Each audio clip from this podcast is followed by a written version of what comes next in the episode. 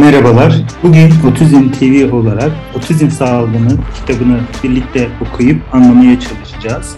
Bu kitabı okudunuz mu bilmiyorum ama bir şekilde üzerinde durup anlamaya çalışacağız hep birlikte. Sorularınız olabilir, bize anlatmak istediğiniz bazı şeyler de olabilir konuyla ilgili. Ben burada gördüğüm bazı başlıkları sizinle paylaşacağım ve bu paylaşımlar üzerinden birlikte yol almaya çalışacağız. Kitabı biraz kısaca tanıtarak başlayayım ben. Bu kitap yaklaşık 11 bölümden oluşuyor. Biz böyle bölüm bölüm okumayacağız da ben okuyup bunun üzerinde bir tartışma alanı, bir fikir alanı oluşturmaya çalışacağım. Ve bu tartışma alanı üzerinden de birlikte neleri anlayabiliriz, neleri e, anlatıyor. İşte birinci bölümden 11. bölüme kadar geçen bölümler arasında neler var? Biraz bunları netleştireceğiz hep birlikte.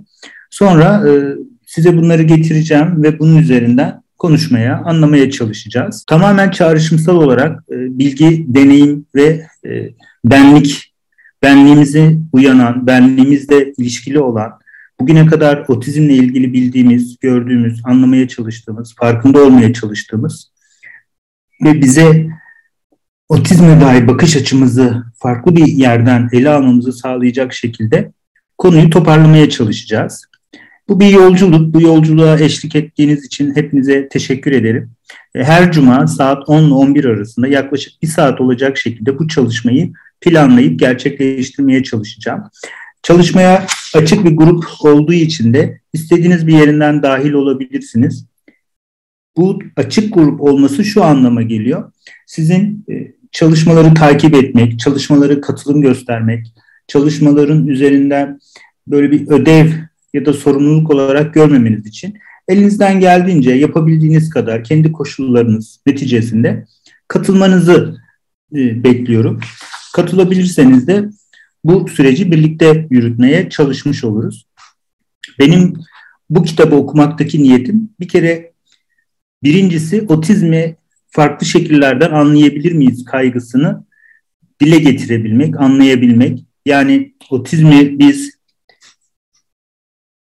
anlarken, otizmin üzerinde dururken e, ve otizmin özellikle günümüzde bir hayli görünür hale gelmesiyle birlikte ortaya çıkan bu tanılamaktan teşhise, eğitime ve terapiye kadar geçen süreci acaba doğru mu yönlendiriyoruz ya da anlıyoruz, e, farkına varıyoruz? Biraz bunları bu kitap sayesinde anlayabilir miyiz üzerinde durma gereği duyuyorum.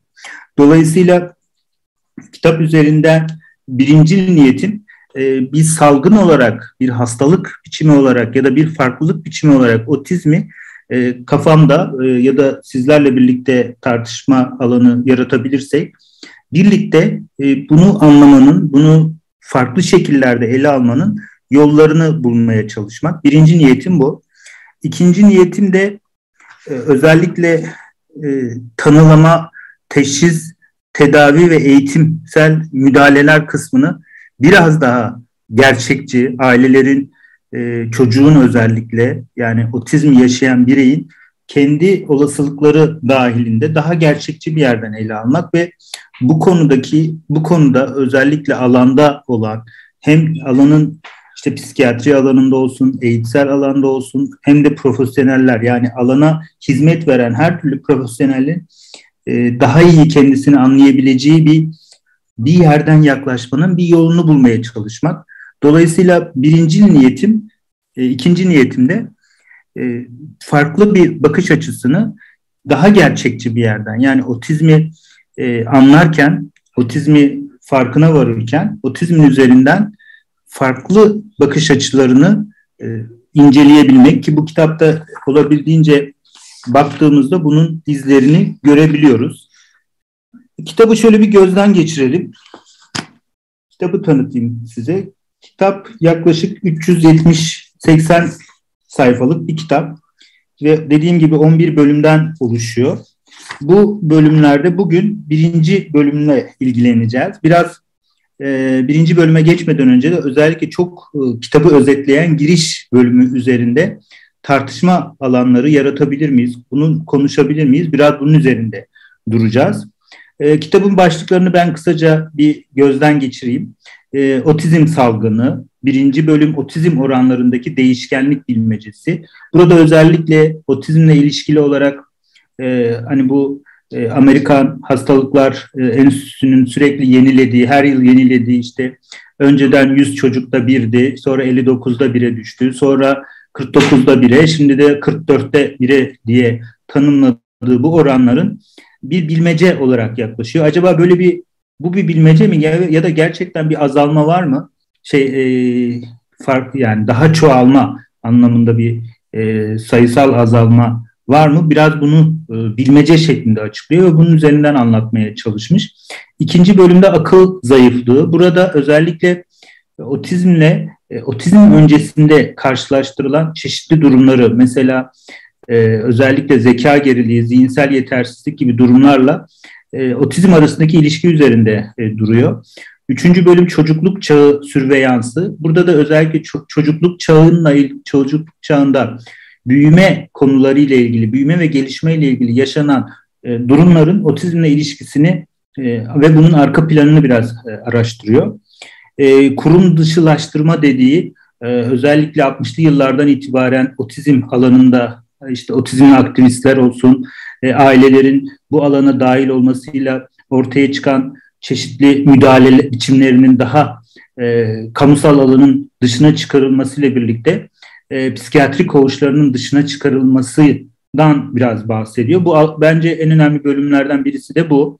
Daha gerçekçi bir yerden e, konuyu anlamamıza vesile olacak bir şekilde. Yani ev odaklı, sınıf odaklı, e, eğitim, eğitimsel terapötik modellerin neden geliştiğini ve bu çocukların özellikle psikiyatri koğuşlarından psikoz, işte şizofreni, şizoid ya da çocukluk çağı e, psikozlarının dışında nasıl ele alındığını ve e, kurumun dışında eğitim terapi modellerinin geliştirilmesinden biraz bahsediyor. Normalleştirme bölümü 5. bölüm. Burada da mümkün olduğunca normale yakın bir varoluş e, diyerek aslında otizme e, bir farklılık biz hani bugüne kadar hep e, işte bu bir hastalık bozukluk değil diyoruz ama e, peki nedir dediğimizde farklılık ve çeşitlilik olarak görüyorduk, nöroçeşitlilik olarak görüyorduk. Ama aslında daha temel bir e, konu var. O da özellikle bu bir varoluşsal bir durum mu? Yani insanın hayatla ilişkisinde hayatı tanımlamasıyla ilgili yeniden e, ele alınması gereken, farklı bir şekilde düşünülmesi gereken günümüzün koşullarının getirdiği bir varoluşsal durum mu acaba bu otizm? E, bunu biraz anlatmaya çalışıyor. İşte biraz önce bahsettiğim 6. bölümde de çocukluk şizofrenisiyle sanırım otizm arasındaki ilişkiyi e, inceliyor. Bu alanda terapilerin yükselişi, terapilerin çoğalması, zenginleşmesi bu da 7. bölümde. 8. bölümde de Bernard Rimland ve Ulusal Çocuklar Derneği'nin kuruluşu bu özellikle otizmi işte has, kurum dışılaştıran, otizmi ailelerin mücadele alanıyla bir hak temelli mücadeleleri genişleten, geliştiren bir kurum. E, zaten bu puzzle hikayesi de bu kurumla başlıyor. Bunun kuruluşundan biraz bahsediyor. E, dokuzuncu bölümde atipik çocuklar, 10. bölümde Asperger ve nöroçeşitlilik. Bu da sanırım işte savant tipi sendromun ve otizm içerisindeki zeka olarak ya da yetenek olarak belirgin yetenekleri olan çocukların, bireylerin durumuyla nöroçeşitlilik ilişkisini biraz daha yerli yerine oturuyor, oturtuyor. 11. bölümde de otizm terapilerinin uzamı ve spektrumun pardon yeniden kurulması, yeniden anlaşılması ve sonuç bölümü var. Ee, kitabı baktığımız zaman yazarlarına biraz şöyle gözden geçirdiğimizde e, Üniversitesi'nde sosyoloji profesörü Gil Eyal, Columbia Üniversitesi'nde yine e, doktor öğrencisi sosyal medikal bilimlerden Berna, Brendan Hart, Emine Öncüler, Bilkent Üniversitesi'nde okutma, e, Neta Orengen ve Natasha Rossi. Bunlar özellikle görüldüğü gibi e, konuyla böyle ilişkili olmayan insanlar gibi görünüyor ama büyük oranda yaptıkları bu, bu alana dair oldukça geniş bir bakış açısıyla dışarıdan hem de bütün bilgileri toparlayıp kendilerine göre yorumlamışlar. Bence bu çok önemli. Zaten e, içeriden olan yani biz aslında içeriden sayılırız. Otizmi içeriden gören bir şekilde onun eğitsel terapetik modellerinin içerisinde çalışan e, ister aile olalım ister e, uzman olalım dışarıdan pek bakamıyor biliyoruz ama bu kişiler gerçekten oldukça e, akademik e, literatürü toplamışlar ve kendilerine göre bir yer edinmişler. Peki yavaş yavaş başlamadan önce biraz bakalım neler var. Kitapla ilgili bugün neyi tartışmak istiyoruz, neyi konuşmak istiyoruz? Biraz bunu konu anlamaya çalışalım. Şimdi ben bugün e, özellikle niçin terapilere odaklanıyoruz kısmına kadar birkaç tartışma alanı buldum ve bunları biraz konuşmak istiyorum. Şimdi bu kitabın böl birinci bölümünde yani giriş bölümünde pardon önce bir su içeyim.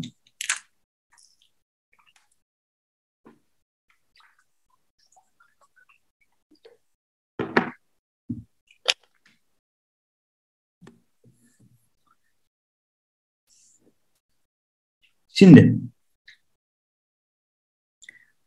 kitap şöyle başlıyor giriş bölümünde. Aslında diyor ki otizmi her yerde artık karşılaşmaya başladık. Yani bir, televizyon kanallarından tut sokakta işte e, dizilerde işte sanat alanında e, işte AVM'lerde yani aslında otizm e, okullarda özellikle çok sık karşımıza çıkan bir durum oluşmaya başladı ve bu durumla birlikte biz otizmi yavaş yavaş yani günümüzde artık yani bir 10 seneye gö- göre 10 sene öncesine göre otizme dair farklı bir yerden e, yani bunların yaklaş bunların farkına varılması, karşımıza çıkma olasılığı biraz daha düşüktü. Ama son birkaç yıldır özellikle e, işte bunu baktığımızda kamusal alanda birçok insanın e, farkına varmasıyla kurumun, merkezlerin, devletin e, sahip çıkmasıyla işte Türkiye Otizm Meclisi gibi e, meclislerin artık kendini daha varoluşsal olarak göstermesiyle ailelerin artık bu konuya dair daha farkındalığı arttıkça otizmin aslında e, her yerde karşımıza çıkmaya başladı ve bu ayda Nisan ayı e, olduğu için Uluslararası Otizm Farkındalığı Ayı olarak karşımıza çıkmaya başladı ve artık otizm bir şekilde hayli bir hayli görünür oldu. Peki bu görünür olmasıyla birlikte biz neleri görmeye başladık? Bir saniye. Bu görünür olmasıyla birlikte biz aslında şunu farkına varmaya başladık. İşte spektrum kelimesini, spektrumu tartışmaya başladık. Spektrumla birlikte spektrumla birlikte işte yüksek işlevli, düşük işlevli, Asperger sendromu, atipik otizm gibi böyle tanısal anlamda birçok durumla karşılaşmaya başladık. Ayrıyeten farklı farklı terapi yöntemlerini de karşımıza çıkmaya başladı. İşte yok uygulamalı davranış analizi, işte e, ilişkisel e, yaklaşımlar, floor time, işte duyusal en, entegrasyon çalışmaları, işte temel tepki öğretimi, e, işte gibi başlıklarla işte bu çocuklara ne iyi gelirse diyettir, işte e, me, e, ağır metal tedavisidir gibi bağırsakla ilgili çeşitli çözümlerdir. İşte kanla ilgili çeşitli yapılan araştırmalar ve bununla ilgili işte beslenmesinden e, başka alanlara doğru yani görüldüğü gibi birçok terapi yöntemi de eğitim yöntemi de bizim karşımıza çıkmaya başladı. Bunları uygulayan yerlerden ailelerin de yararlanmaya çalışıldığını bir şekilde yani aileler de çocuğuma hangisi işe yarar e, ya da benim çocuğum otizm tanısı aldı ben ne yapabilirim konusunu iş anlamaya başladığı andan itibaren işte terapiler, eğitimler e, ve önünde ne varsa bunları e, anlamaya, bunların içerisinde çocuklarını bir e, tedavi etmeye ya da bunların hepsi iyileştirmeye ya da düzeltmeye ya da elinden geldiğince yardım etmeye e, neyse işte bir şekilde yaşanan durumun altından kalkmanın yollarını araştırmaya başladılar ve tabii biz de bunları artık daha çok görmeye başladık. Yani eskiden masa başında masa başı çalışmalarıyla e, üzerinde durulan çocuktan yavaş yavaş daha farklı terapi modellerinin, eğitim modellerinin oluştuğu bir e, yere doğru gitmeye başladık. E, aslında günümüzde eskiye nazaran, bir 10 yıl önceye nazaran daha farklı çeşitlilikte, daha farklı modellerin denendiği, uygulandığı ve bunların e, A'dan Z'ye ister bilimsel kanıta dayalı olsun, ister olmasın e, kullanıldığı, işte hatta sömürüldüğü, hatta istismar edildiği bir alana doğru geçiş yaptık. Bununla birlikte başka ne gibi değişimler oldu? E, ailelerin e, bize hani yazdıklarından, sosyal medyadan duyurduklarından biz şunu da görmeye başladık. Aslında ailelerden herkes çevresindeki çocuklara bakış açıları değişmeye başladı. Çünkü otizmin farkındalığı, otizmin bilinirliliği, otizmin e, işte e, görünür hale gelmesiyle şu, şu aileler de çocuklarının işte göz teması kurmamasından, işte e, kendi başına oynamasına, işte çeşitli stereotipik hareketler yapmasından, e, işte hareketli olmasına kadar ya da tablet çok e, tabletle çok haşır neşir olmasına kadar acaba benim çocuğum ya da benim yeğenim, benim e, kardeşim otizmli mi demeye başladılar. Bu bilinçlendikçe kaygı düzeyi de artmaya başladı ve bu kaygı düzeyiyle birlikte e, bu kaygı düzeyiyle birlikte aslında bu da gözle görülür bir şekilde artmaya başladı. Yani çocuklara artık herkes başka gözlerle bakmaya başladılar. Bu kitap bunu da anlatıyor aslında neden böyle olduğunu. Dolayısıyla kitap aslında şunu soruyor en belirgin bir şekilde. Diyor ki otizm neden bu denli belirgin bir şekilde ortaya çıkmaya başladı? Burada işte çeşitli söylentilerden hareketle özellikle şu kelimeyi kullanıyor. Acaba diyor bir salgın var ortada?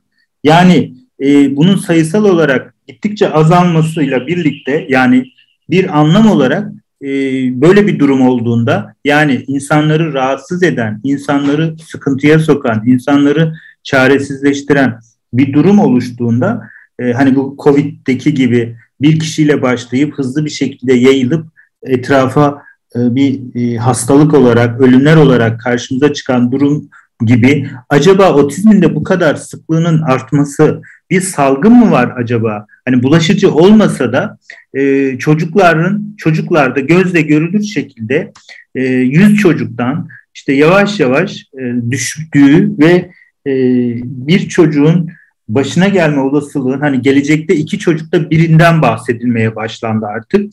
Yani dolayısıyla acaba bir salgın mı var gibi e, ciddi ve yıkıcı bir hastalık olarak karşımızda duran duruyor mu diye e, haklı olarak soruyorlar yazarlar ve dolayısıyla diyor ki e, burası burayı okumak istiyorum güzel bir başlangıç aslında diyor ki bir salgın söz konusu olduğunda ne yapılması gerektiğini de biliyoruz.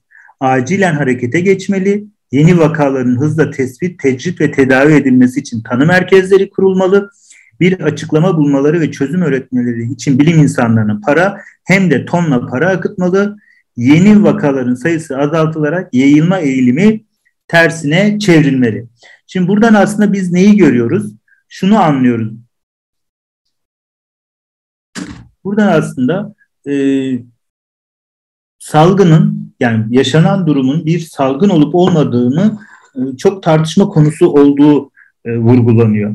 Ve aslında yazarlar diyor ki aslında tamam böyle bir salgın varmış gibi anlaşılabilir ama Burada bir salgın yok diyor. Aksine bizzat otizmin görünürlük kazanmasının bu salgını yarattığını düşünmeye başladıklarını söylüyorlar. Bunda özellikle üç durumun birincisi tanı ölçütlerinin değişmesi, ikincisi farkındalığın artması, üçüncüsü de tanımlama hizmetlerindeki iyileşme nedeniyle otizmin tanısının daha yüksek bir sıklıkla görüldüğünü söylüyorlar aslında görüldüğü gibi bir e, salgın olarak ele alınmadan önce bazı şeylerin değiştiğini söylüyor. Bu değişiklikler mi acaba bizim gözümüzde salgın olarak e, görülüyor ve sayısının bu kadar hızlı şekilde düşmesi e, bizim gözümüzü daha da korkunç tabloları düşündürtmeye neden oluyor.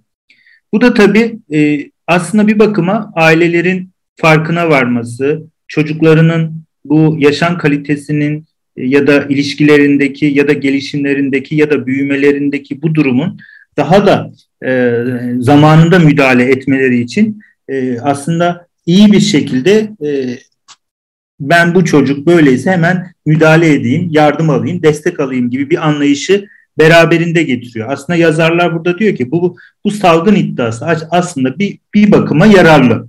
Ama bir bakıma da oldukça paniği arttırdığı, e, işte insanları kara kara düşündürdüğü, işte sıkıntılı e, bir duruma yol açtığı için de bir yerden de kafa karışıklığına yol açan birçok durumun olduğunu söylüyor. Dolayısıyla burada bir salgın mı var yoksa bu salgın gerçek mi yoksa toplumsal olarak inşa edilmiş mi olduğu hakkında toplumda kısır bir tartışmanın olduğunu söylüyor. Yani yazarlar diyor ki burada bir ortada otizme e, görünürlüğü artmış ve bu gözle görülür bir şekilde karşımızda duruyor. Ama bu acaba gerçekten var mı yoksa toplumsal olarak inşa edilen bir şey mi? Buna bakılması gerektiğini söylüyor ve kitapta zaten birinci bölümde bu e, bu tartışma görünür hale gelecek. Bunu da ilerleyen zamanlarımızda umarım üstünden konuşuruz. E, ve bazı değişkenlerden bahsediyor. Özellikle aşılardan mı kaynaklanıyor diyor yoksa aşırı gayretli psikiyatristlerin mi göstergesi bu e, artma? Bunu biraz incelemek gerekliliğini söylüyor. Şimdi buraya kadarki kısmından aslında biz şunu anlıyoruz. Otizm e, otizmle ilgili salgın olup salgın e, olduğu iddiası var. Bu iddianın bir yere kadar doğru, bir yere kadar da doğru olmama ihtimali olduğunu söylüyor aslında. Doğru çünkü gözle görülür şekilde bir artma var. E, bu işte üç nedenden dolayı oluyor. İşte tanı ölçütlerinin değişmesi, farkındalığın artması ve tanılama hizmetlerindeki iyileşme. Ama bir yandan da bakıyorsunuz e, bir toplumsal olarak gerçekten uydurulmuş bir şey mi? Çünkü e, salgın olması başka başka şeyleri beraberinde getiriyor. Şimdi bunlara yavaş yavaş incelemeye başlamışlar yazarlar. Buraya kadarki kısımla ilgili e, konuşmak istediğiniz bir şey var mı acaba? Bir e, size de sorayım bu arada. Yani sizce yazarların bu işte otizm salgını durumu, otizm salgını vardır ya da bu toplumsal olarak inşa edilmiş olabilir mi acaba kaygısıyla ilgili ne düşünüyorsunuz? Biraz sizin fikrinizi sormak isterim. Yoksa ben devam edeceğim. Tamam devam ediyorum.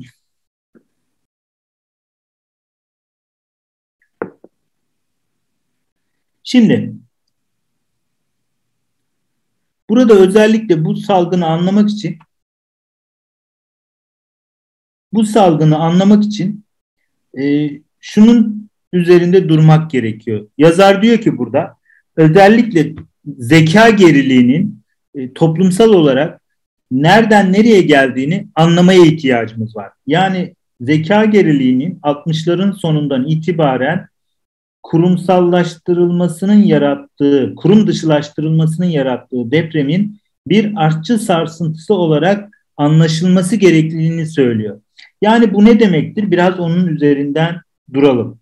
Şimdi diyor ki yazar, şimdi biliyorsunuz ki 60'lı yıllara kadar aslında zeka geriliği, zihinsel yetersizlik ya da e, geri zekalılık ya da işte e, embesil, idiot, zayıf akıllı, eksik zekalı, moron, embesil gibi kategoriler vardı ve çocukları bu şekilde tanımla, tanımlanıyorlardı. Bu şekilde e, ifade ediliyordu. Sonra yavaş yavaş e, tanımlamalarda bir değişme başladı. Daha sonra eğitilebilir ve öğretilebilir e, kategorisi oluşmaya başladı. Ondan sonra da diyor ki özellikle kurumların çünkü o zamana kadar böyle çocuklar yani yardım alması, destek alması gereken çocuklar ve bu şekilde işte embesil, idiot, zayıf akıllı, eksik zekalı, e, şizofren, psikotik, işte bir şekilde bozuk, duygusal bozukluğu olan, geri zekalı olan çocuklara bir şekilde kurum kurumlarda eğitiliyordu, kurumlara gönderiliyordu ya da kurumlarda terapi alması sağlanıyordu. Ama işte 60'lı yıllardan itibaren kurum dışılaştırma dediği bir durum gerçekleşmeye başladı. Bu kurum dışılaştırma nedir?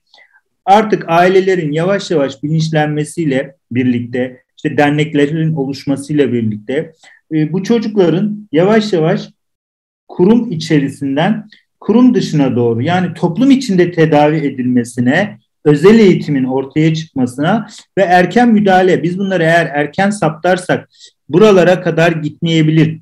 Böyle şeyler başımıza gelmeyebilir diyerek erken müdahale programları geliştirmeye başladılar. Yani 60'lı yıllara kadar bu insanlar baktığımız zaman kurum içerisinde e, psikiyatriler tarafından özellikle e, tedavi, eğitim ya da ne yapılması gerekiyorsa yapılıyordu ve oralarda çeşitli şekillerde tanılanıyordu.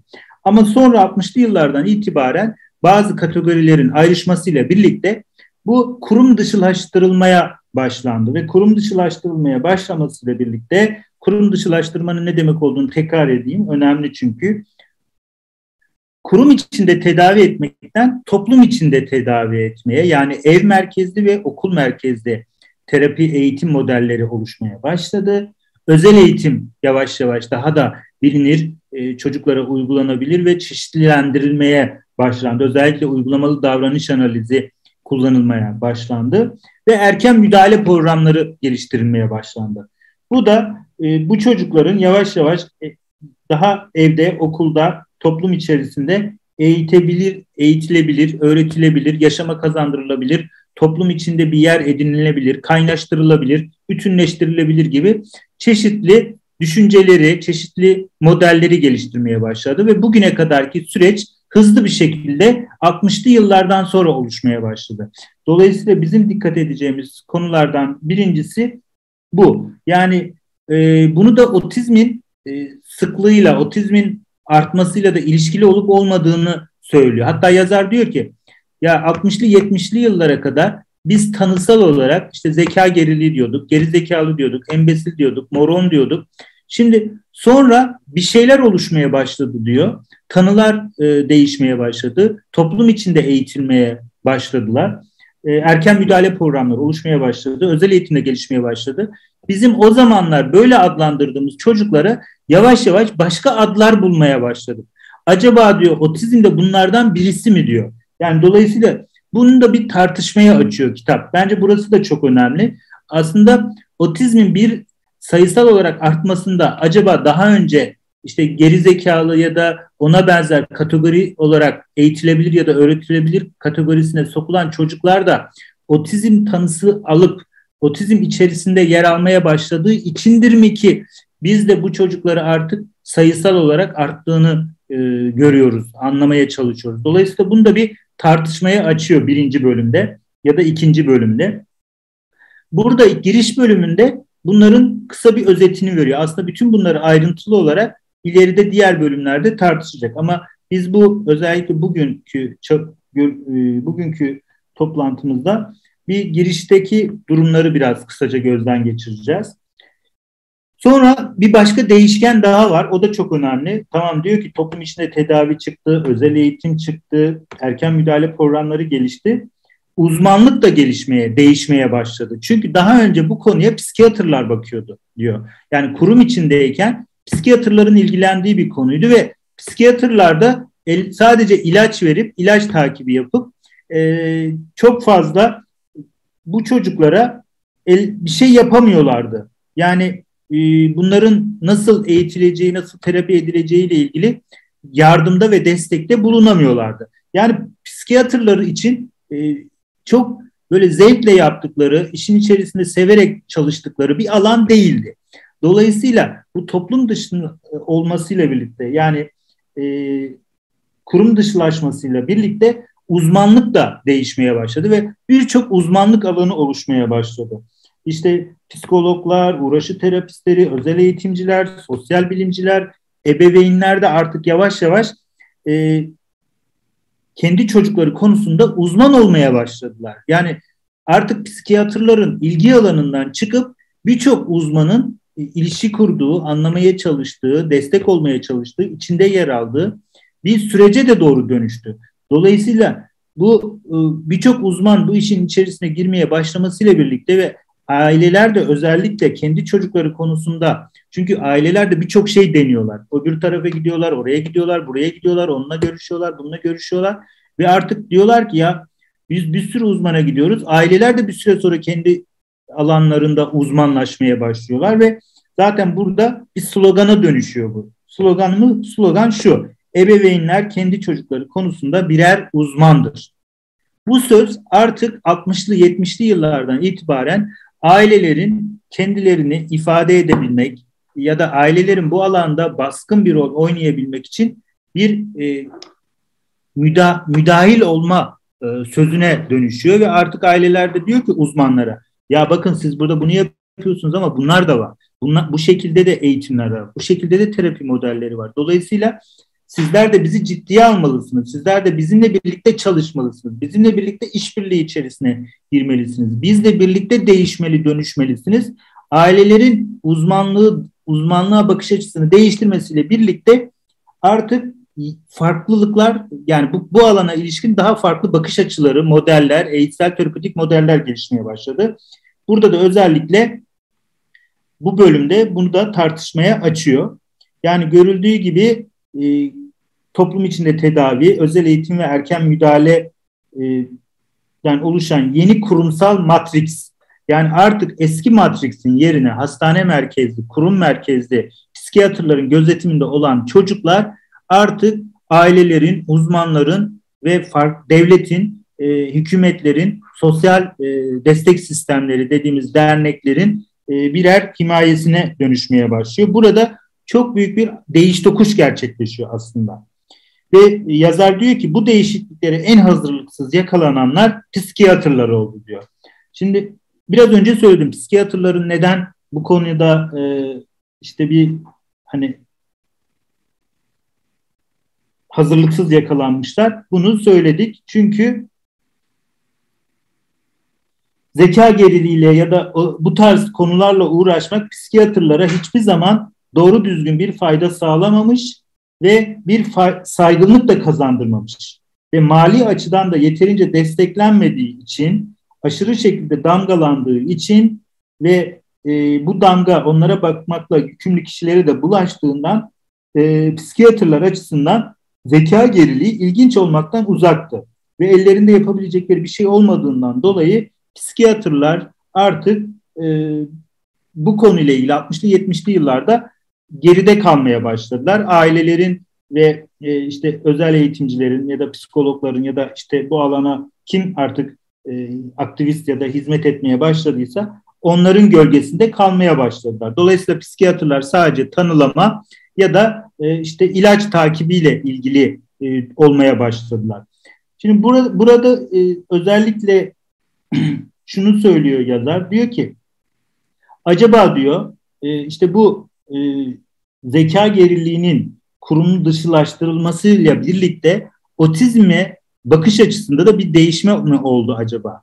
Yani daha önceden geri zekalı ya da zeka geriliği, zihinsel yetersizlik tanısı alan çocuklara artık e, bu e, otizm tanısı mı verilmeye başlandı? E, bunu tartışıyor bu bölümde. Yani tartışıyor dedim böyle bir şey var mı diye bunun üzerinde ikinci bölümde ayrıntılı şekilde ilgileni il, il, anlatacak. Ee, ayrıca psikiyatrlarla ilgili ilginç bir şey daha söylüyor. Diyor ki psikiyatrlar zeka gerililiğinin aksine otizmi her zaman heyecan verici bulmuşlar. Onu normal zihnin beynin nasıl çalıştığına dair fikir, verir, fikir verebilecek gizemli bir hastalık olarak görmüşlerdir. Yani buradan aslında anlıyoruz ki e, psiko, e, psikiyatrların bu konuya biraz da gizemli olmasından dolayı hani zeka geriliği gibi bir alanda e, durum belli, damgalanma belli, ailelerin durumu, ekonomik durumu belli ama e, otizmli bireylere ve onların ailelerine baktığında burada hem bir beyinle ilgili oldukça gizemli, bilmece dolu bir e, hani zaten o yüzden puzzle kelimesi, puzzle e, bir sembol olarak karşınıza çıkıyor. Çünkü o yıllarda bir bilmece gibi görülüyor. Yani bilmece olduğu için puzzle da bir bilmece olduğuna göre puzzle e, seçiliyor. Dolayısıyla psikiyatrlar da bunu bununla uğraşmayı zeka geriliği yerine tercih etmeye başlıyorlar. Burada bu kitabın yazarları ilginç bir şey daha söylüyor. Yakında otizmle ilgili genleri ve beyin süreçlerini saptayacak ve bir tedavi bulacaklar diyor. Ee, sanırım bu da e, yazarların bu konuya dair biraz acaba hastalık mı e, gözüyle baktıklarına dair bir e, beni düşündürdü açıkçası. Çünkü bir tedavi bulunacağını söylüyor ve genler ve beyin süreçleri saptandığı zaman genleri değiştirdiğimiz zaman veya beyin süreçlerini müdahale ettiğimizde artık otizm olmayacakmış gibi bir bakış açısı sunuyor. Bu bence oldukça tartışmaya açık bir konu. Bakalım kitabın ilerleyen bölümlerinde bu e, üzerinde duracak mı? Duracaklar mı? Merak ettiğim konulardan birisi bu.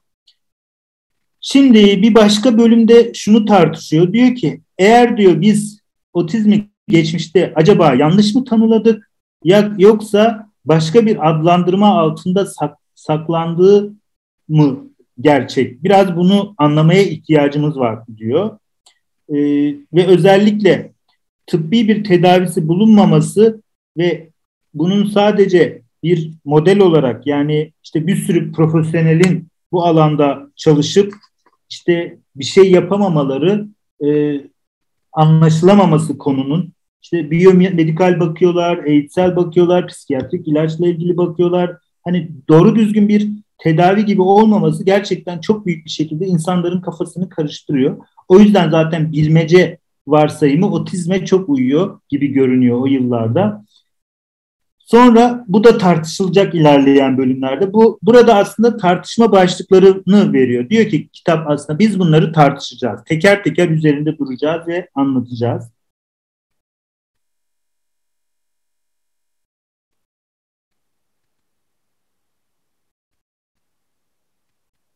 Ee, şöyle bir soru soruyor yine. Diyor ki idiotluk, akıl zayıflığı, zeka geriliği, otizm, spektrum tüm bunlar uzun vadeli uygulamalara yakıştırdığımız yorumlardan ibaret olabilir mi diyor.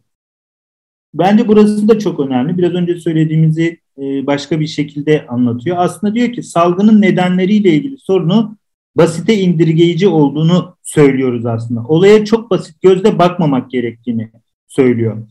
Ve asıl meselenin bence kitabın e, güzel tartışma alanlarından birisi de bu. Diyor ki biz çocukları büyütme süreci içerisinde ve bunların büyümesi, e, gelişmesi süreci içerisinde bu çocuklarda bir büyüme sorunu olduğunu görüyoruz ve bu büyüme, gelişme sorunu acaba biz e, bir illa bir tanılamak zorunda mıyız? İlla bir otizm, sosyal duygusal bozukluk, zeka geriliği ya da başka başka şeyler diyerek e, işi insanın büyümesinin, insanın gelişmesinin önündeki sorunları e, tek düzeleştirdiğini mi görüyoruz? Biraz bunun üzerinde durmaya ihtiyacımız var diyor. Burada bir yanlış söylenler geliştirilmiş olabilir mi e, diyor. Burası da bence tartışmaya açık konulardan birisi. Bunu da sanırım ileride e, konuşacağız. Şurasını okumak istiyorum. Bence önemli. Otizm diye bir şeyin olmadığını, bir salgının bulunmadığını mı iddia ediyoruz? Otizmin gerçek olmadığını, toplumsal olarak inşa edilmiş olduğunu mu söylüyoruz? Otizmin beynin nörokimyasından kaynaklanan gerçek bir bozukluk olduğunu inkar mı ediyoruz? Ya da daha kötüsü çocukların ve ebeveynlerinin gerçek acılarıyla hiç ilgisi olmayan felsefi tartışmalarla kılı kırk yarmakla mı meşgulüz? Bence bu kitabın e, ana paradigması ve sanırım kitap bunu tartışıyor ve bunu anlamaya çalışıyor. Bununla ilgili ortalıkta ne kadar kaynak, işte yapılmış iş, e, kanıt varsa ortaya koyuyor. Ki bence kitabı değerli kılan da bu.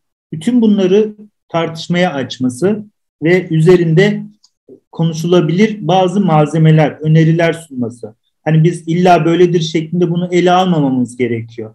Acaba böyle olabilir mi? Biz otizmi işte bir e, gerçekten bir hastalık ya da farklılık da olsa ne olursa olsun acaba bu bir toplumsal inşa sürecinde felsefi tartışmalar mı? Yoksa gerçekten bu çocukların bazı sorunları var, büyüme sorunları ve biz bu büyüme sorunlarını doğru düzgün anlamamak için bu büyüme, gelişme sorunlarını işte direkt müdahale ede, edememek için bulduğumuz çeşitli tartışmalar mı bunlar ya da tanısal durumlar mı e, diye soruyor bence. Haklı bir şekilde soruyor. Çünkü bir de konunun e, anlaşılamaması bize bunları düşündürüyor. Yani konunun birçok açıdan öyle midir, böyle midir, şöyle midir, şu mudur gibi Yani dünyada birçok şeyin anlaşılabilir olduğu bir yüzyılda yaşamamıza rağmen otizmin ne nedeninin ne de e, durumunun şundan kaynaklı olabilir ya da böyle olabilir gibi doğru düzgün bir teorinin oluşturulamaması acaba bizim bu konuya gerçekten felsefi bir tartışma mı e, gözüyle baktığımızı felsefi bir tartışma olarak mı bakıyoruz konusunu sorusunu sordurduğunu soruyor, söylüyor. Bence bu da oldukça e, ilginç bir tartışma konusu. Bir başka e, heh, diyor ki çocuk burada şunu ekliyor. Gerçekten otistik olanların geçmişte yanlış bir şekilde geri zekalı olarak nitelendirdiklerini söylüyoruz. Bizim savımız daha ziyade çocukluk çağı bozuklukları ile ilgili gelişimsel bozuklukları düşünme ve ele alma tarzımızın yaptığımız, yaptığımız ayrımların kendilerinin değişime uğradığı yönündedir. Yani burada ne söylüyor aslında? Ee, benim anladığım şu, diyor ki Şimdi çocuklar büyüme süreci içinde sorunlarla karşılaşıyorlar. Ve biz bu sorunlara bakıp bir bozukluk, bir e, gelişimsel büyüme bozuklukları olarak bakıyoruz ama diyor buradaki ayrımlar, ayrım yapıyoruz da işte şu otistiktir, şu mutizmdir, şu bilmem nedir, şu şöyledir, çocuk işte çocukluk psikozudur, çocukluk şizofrenisidir. Bu ayrımlar aslında kendileri geçmişten günümüze değişime uğradı. Bir kere bunu göz önünde bulundurmamız gerekiyor diyor.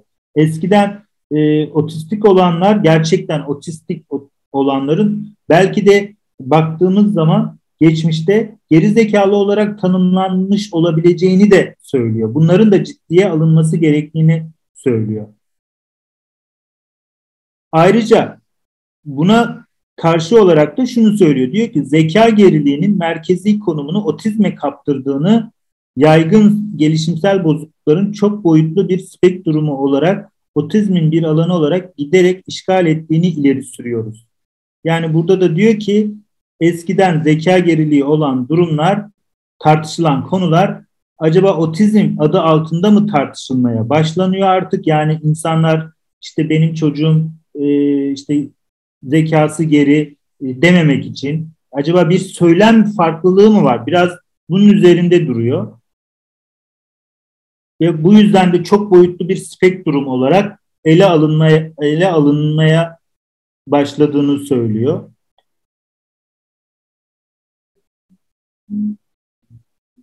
Ve şurası da çok ilginç. Burayı da okumak istiyorum. Ee, çünkü burası da ileride tartışılacak konulardan birisi. Günümüzde zeka geriliği terimini duyunca yüzümüzü buruşturuyor. Zihinsel yetersizlik veya gelişimsel yetersizlik gibi örtmeceleri tercih ediyoruz. Halbuki zeka geriliği terimi ilk kullanıldığında bir örtmece olarak sunulmuştu. Yaşlangıçta yalnızca hafif bir yetersizliği olanları idiotlar ya da embesillerden ziyade sadece gerilikten müzdarip olanları belirtmek için icat edilmişti. Aslında kendileri de sırayla aynı döngüden geçen zeka eksikliği ya da akıl zayıflığı gibi terimlerin yerine kullanılıyordu. Bu terimlerin her biri de normalin biraz altında olanlar için bir örtmeci olarak kullanılmaya başlandı ve ardından iyi niyetli bir tavırla tüm zihinsel kusurları içine alacak şekilde genişletildi. Bunun sonucunda her biri giderek aşağılayıcı ve kötü bir çağrışım edindi ve bu yüzden de gittikçe daha az kullanışlı hale geldi. Sonra yeni bir örtmece icat edildi ve tüm döngü yeniden başladı. Yani buradaki örtmece dediği şey şu. Eskiden embesil ya da idiot dediği şey daha sonra eğitilebilir ve öğretilebilir çocuklar olarak karşımıza çıkmaya başladı. Ondan sonra da acaba otizm mi olarak adı konulmaya başlandı ve kısır döngü tekrar mesela şimdi de birisine otistik dediğin zaman e, eskiden geri zekalı dediğimizde karşılaşacağımız reaksiyonu almaya başlıyoruz. Sen ne demek istiyorsun? Yani negatif bir anlam e, oluşmaya başlandı. Halbuki otizm bir durumu ifade ediyordu. Bir içe e, içe dönme, içe e, kapanma halini ifade etmekten e, bir küfre dönüşmeye başladı. Yani yine bir günümüzde aslında bir kısır döngünün tekrar oluştuğunu, o yüzden de tanımlamalarla sürekli uğraştığımızı söylüyor. Bu ilginç bir tartışma. Aslında insanlar gerçek sorunlarını diyor ki gerçek sorunlarını görmek yerine bir tartışmanın içinde bulmamak için kendilerini tanımları değiştiriyorlar sürekli. Yani bence bu e, önemli bir tartışma konusu.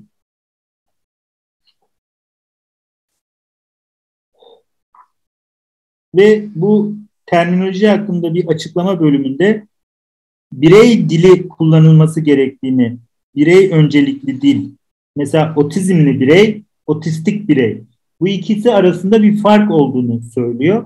Otizmli kişi ifadesi otizmin kişiden ayrılabileceğini ima eder. Yani otizmli birey dediğiniz zaman siz aslında şunu ifade etmiş, etmiş oluyorsunuz. O bir kişi ama otizmi de var. Otistik dediğiniz zaman hissediyor kişi burada bunu bir özelliği olarak ele alıyor. Yani diyor ki ben bir otistiyim. Böyle bir beynim var. Böyle çalışan bir özelliğim var. Dolayısıyla burada otistikle otizm arasındaki farklılık üzerinde durmuş. Bu da bence anlaşılması e, terminolojik olarak yine anlaşılması gereken bir şey. Yoksa bizim için açıkçası birinin otizmli ya da otistik tanılı alması ya da birinin ben otizmliyim, otistiyim demesi arasında benim için kişisel olarak bir e, anlam ifade etmiyor ama toplumda e, bu oldukça farklı farklı anlamlara gelebilecek şekilde bir kısır döngüsel tartışmaya da girdiğini söyleyebiliriz. Ama e, işte bir nöro gelişimsel açıdan baktığımızda kendini otistik olarak ifade eden insanlar için bu önemli. Çünkü biz onları e, otizmli birey olarak e, görsek de onlar kendilerini evet hayır biz otistiyiz diyebiliyorlar. Yani e, otizmli aktivistlere sorduğunda bir, ki biz otizmliyiz demezler mesela. Biz otistiyiz derler. Bunun nedeni de kendilerinin yani kendi beyinlerinin otistik özelliği olduklarını kabul etmelerinden kaynaklı ve kendilerini bir birey olarak görmelerinden kaynaklı olduğunu görmemiz gerekiyor. Buraya kadar ki kısımda aslında biz şunu konuştuk. Bir, otizmin görülme sıklığı artıyor. Bunda acaba e, önceki tanısal kategorilerden e, bir farklılıkların olup olmadığını anlamaya çalışıyor. Tanı ölçütlerinin değişmesi, farkındalığın artması, iyileşmeler, işte uzmanlaşma, e, kurum dışılaşma yani artık e, psikiyatr koğuşlarından evde, okulda, toplumda eğitmeye geçişe kadar bir sürecin, psikiyatrların özellikle e, işte zekası geri, geri ya da zihin için daha e, çaba harcamalarının da etkisi olup olmadığını, salgın mıdır yoksa bizim bir toplumsal uydurmamız mı, toplumsal inşa etmemiz mi e, ya da bu bir büyüme sorunu mu, çocukların bir büyüme sorunu mu, gelişme sorunu mu yoksa gerçekten e, işte ailelerin kendilerini rahatlatmak için buldukları farklı farklı tanımlamalar, tanımlama farklılıkları mı bunu anlamamız gerektiğini söylüyor. Hani son dönemde işte bakarsınız otizmli bireyleri, otistikleri işte melek, e, ne bileyim özel çocuk, işte bu tür ayrımların aslında e, basit ayrımlar olduğunu söylüyor bu kitap aslında. Bu kitap boyunca aslında bunları tartışacaklar. Yani böyle ayrımlar yapmak yerine ya bu çocukların gerçek ihtiyaçları var. Bu çocukların e, ne ihtiyacı varsa bunun anlaşılması ve bu ihtiyaca uygun çözümler bulunması gerektiğini dile getiriyor. Tanılamadan ziyade destek, terapi, eğitsel modellerin daha net olması e, gerektiğini e, söylüyor ki burası bence çok önemli. Biz yok şudur, yok budur, melektir, işte şeytandır, ne bileyim e, kötüdür, e, işte özel çocuktur, işte e, geri zekalıdır ya da zekası yetersizdir gibi ayrımlarla uğraşıp asıl enerjimizi e, çocukların daha iyi olması, daha büyümesi, daha da kendilerini ifade edecek alanların yaratılmasıyla çok e, uğraşmadığımızı söylüyor ki bence haklı nedenleri var. Bu kitapta bunu göreceğiz, tartışmaya açtığını e, tartışmayı açtığı için de biz de bunları biraz daha anlamaya çalışacağız. Burada konuşulan konuları bizim kabul ettiğimiz anlamına gelmiyor bu. Yanlış anlaşılmasın. Biz burada anlamaya çalışıyoruz. Yani gerçekten kendi deneyimimizle ve kendi yaşadıklarımızla bir karşılığı var mı bunların? Biraz bunları görmeye çalışalım. Yani bu kitap bunu demiş, eleştirilecek yönleri vardır muhakkak ama ya da biz bunu doğrudur ya bu kitap dediğine göre doğrudur şeklinde ele almıyoruz. anlamaya çalışacağız, e, okumaya çalışacağız, bizdeki karşılığını bulmaya çalışacağız ve e, benim niyetim dediğim gibi bu kitap sayesinde otizmi daha anlayabileceğim, gerçekçi bir yerden bakabileceğim, kendimi de e, bu çocukların eğitsel terapötik modeller geliştirilmesinde çocukların ve ailelerin gerçekten işine yarayabilecek daha gerçekçi yani kısır tartışmalardan ziyade daha gerçekçi eğitsel terapötik modellerin geliştirilebilir mi? Bu kitap bunu bize verebilir mi? Biraz bunun için okuma istemiştim. Ee, benim söyleyeceklerim şimdilik bu kadar. Sizlerin katmak istedikleri, konuşmak istedikleri e, bir konu varsa dinleyebilirim. Zoom üzerinden bakıyoruz. Twitter'dan e, kimse bir fikrini belirtmek isteyen var mı, konuşmak isteyen var mı diye bir size de sorayım. Bir kişi istekte bulunmuş.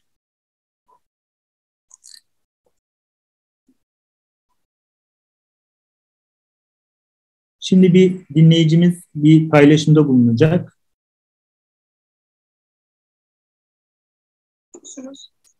Evet duyuyoruz sizi. Evet evet.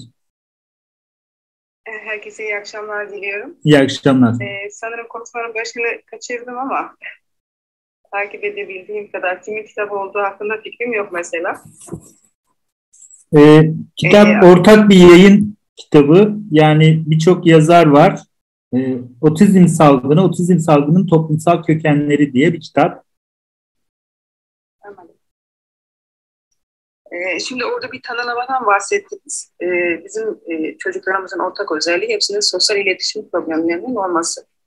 Ee, o yüzden e, bu değişen tanılar biraz daha topluma sıcak görünme çabasıymış gibi geliyor bana. çünkü biz onları e, ısrarla toplumun içerisine katmaya çalışıyoruz. Toplum bilinçli ya da bilinçsiz bir şekilde kendi dışına atmaya çalışıyor. Dolayısıyla biz onları daha sıcak göstermek adına işte sürekli zaman içerisinde bir e, tanımlama, e, isim değiştirme gibi bir ihtiyaç içerisine girdiğimizi düşünüyoruz. Düşünüyorum yani.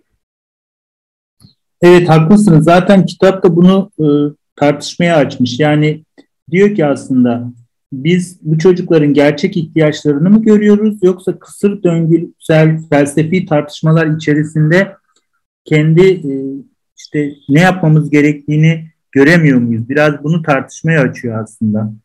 Ya evet çok e, çok doğru bir yerden e, yaklaşılmış çünkü biz aileler olarak da çok farklı yerlerden yaklaşıyoruz. Kimimiz bunu bir hastalık olarak görüyoruz, kimimiz bunu bir farklılık olarak nitelendirip kabulleniyoruz. Bence orada da çok konuşulması gereken şeyler var. Benim de bir 7 yaşında atipik otizm tanılı oğlum var. Ben evet bu farklılık olabilir ama belki normalleşmesi adına duyduğum duygudan ya da şeyden dolayı bunu bir hastalık olarak görülmesi ve tedaviye ulaştırılması e, düşüncesine hakimim. E, çok işte artan istatistiklerden bahsediyoruz. Geçen bir tane mikrobiyata uzmanının toplantısına katıldım ben. E, e, Amerika'nın bazı eyaletlerinde e, 28'de bir çocukta görülmeye başlandığı söyleniyor. E, yani bunun artık çözümüne kavuşturulması gerektiği kanaatinde olanlardan. E, bunu sadece bir farklılık olarak algılayıp e, bunu toplumla bir mücadeleye girip kabullendirmek yerine bunu çözüme ulaştıralım. Ama nasıl ulaştıracaksak, buna hastalık diyerek mi, farklılık diyerek mi bilmiyorum artık yani ama bir şekilde e, bir yerden ulaşılması lazım. E, yani çocukların e, ne çektiği ya da ne yaşadığı, nasıl bir duygu taşıdığı hakkında çok fazla fikrimiz yok. E, ama e, biz aileler olarak biliyoruz ki hepimiz çok zorlanıyoruz. Evet, yani şunu görmemiz gerekiyor. Ben size dediğim gibi bu kitap bunu tartışıyor. İleride daha da tartışacağız, evet. anlamaya çalışacağız. Katılırsanız üzerinde durur. Hani söylediğiniz e, konu tartışmaya açık bir konu. E, siz de bir kendi yorumunuzu dile getirdiniz. E, bakalım bu kitabın ilerleyen sayfalarında bu konuya dair neler söyleniyor. Biz de buna dair yani bu söylediğiniz şey önemli. Yani siz diyorsunuz ki adı ne olursa olsun bu çocuklar bir şey yaşıyorlar ve biz bu çocuklar bir şey yaşadığı için biz adı da net konulmadığı için kafamız çok karışık oluyor ve biz de acaba doktora mı götürsek, eğitim, eğitim mi aldırsak, ilacı mı beklesek, ameliyat mı ettirsek, ne bileyim işte diyet mi uygulasak, işte şunu mu yapsak, bunu mu yapsak gibi kafaların karışık Bir, karışıklığı. bir, harita, bir haritamız yok. Evet evet. Bir haritamız yok. Yani zorluklarla baş edemediğimiz yerlerde tıbbi destek alıyoruz. Özel eğitim diyorlar. E, çoğumuzun maddi anlamda buna gücü de yetmiyor. E, zaten e, artık çok e, ciddi bir e, sektör durumunda e, nereye gideceğini şaşırmış bir sürü aileyiz biz. E, bazı Anladım. şeyleri en, az, en azından birbirimizi sakinleştirip bir e, yol gösterecek e, platformlarda buluşmak e, mantıklı geliyor. Ben ilk defa katıldım. Çok da memnun oldum. E, süreciniz nasıl e, ilerliyor? E, belli saatleriniz, belli bir programınız var mı? Takip Her cuma, şimdi biz her cuma e, şöyle bir şey söyleyeyim. E, bir saat olacak şekilde 10 ile 11 arasında bu kitabı ben önceden okuyorum. Burada da işte şunlar şunları demiş, siz ne düşünüyorsunuz diye e, konuşarak ilerlemeye çalışacağız. Amacımız biraz daha bir anlayış geliştirmek. Yani böyle bir, bir şeyi çözmek değil. Biliyorsunuz her şey tanımla başlar. Yani e, bir herhangi bir kitabı da alın bakarsınız ilki tanımla başlar. Biz de önce kafamızdaki bu otizme dair tanımı biraz netleştirmeye ihtiyacımız var. 60'lı yıllardan beri karışık olan bir konuyu biz düzeltemeyeceğiz tabii ki. Yani 60'lı yıllardan beri bu konu çok karışık. Yani bizim kafamızın karışık olması da gayet normal. Ama gayet normal diye kafamızın karışıklığını. Evet evet yani dolayısıyla kafamızı birden aydınlanacağı mümkün. Yani bir gün uyandık Aa, otizm budur diyemeyeceğiz ama e, böyle konuşa konuşa böyle alanlar yarata yarata fırsatları bulup işte ya kendi görüşlerimizi anlata anlata dinleye dinleye işte hastalık gibi düşünenler farklılık gibi düşünenleri farklılık gibi düşünenler hastalık gibi düşünenleri ya da ikisi gibi düşünmeyip aslında bu çok daha farklı bir varoluş hali aslında insanın günümüzde geldiği bir varoluş biçimi di- diye düşünenleri yani alana dair kimler varsa sağlıklı şekilde dinlemeye, anlamaya ihtiyacımız olduğunu düşünüyorum ben. Yoksa e, kimse yani hastalık gibi düşünenin de otizmli bir bireyi var, farklılık gibi düşünenin de bir otizmli bireyi var ya da otistik bireyi var. Neyse adı. Ortak. Evet evet yani dolayısıyla gördüğümüz aynı, duyduğumuz aynı şey yani çocuktan duyduğumuz, gördüğümüz aynı. Dolayısıyla biz buna ne kadar e, farklı bir şey yani farklı demeyeyim de ne kadar tanımlamaya çalışırsak, anlamaya çalışırsak o kadar birbirimize yardımcı olacağımızı düşünüyorum. Yayını burada e, izninizle kesmeden önce bir YouTube'daki bir şeyler var mı onlara da bakayım. E, iyi akşamlar dileyenler var. Çok duymaya başladım diyenler var. Kanser gibi günümüzde salgın gibi arttı diyenler var. Ben yediğimiz besinlerden kaynaklı olabileceğini düşünüyorum diyenler var. Bu pek çok kelimeye takılmamızın sebebi nedir sizce diyor. Yani politik doğrultuluğun sebebi nedir diye birisi sormuş. Türkiye'de asıl sorun otizmin devletin verdiği eğitimlerle danışmanlık firması adı altında yapılan tüm eylemlerin sadece TL'nin bazında ilerlemesi gibi diyenler var. Yani çeşitli çeşitli fikirler var. Ee, umarım sizin için de yararlı ve e, farklı bir e, tartışma alanı yaratır diyorum. Ben izninizle burada kapatıyorum. Fazla da vaktinizi e, hani ben kendi bir saatlik alanıma e, size de hani fazla mağdur etmeden e, burayı kapatıyorum. Her cuma saat 10 ile 11 arasında vaktiniz varsa e, açık bir gruptur. Yani illa katılım şeklinde bir şeyiniz yok. Ben burada okuyacağım, konuşacağım. Katılanlar olursa da birlikte ilerleyeceğiz. Teşekkür ederim. Diyorum. İyi akşamlar diliyorum. Kendinize iyi bakın.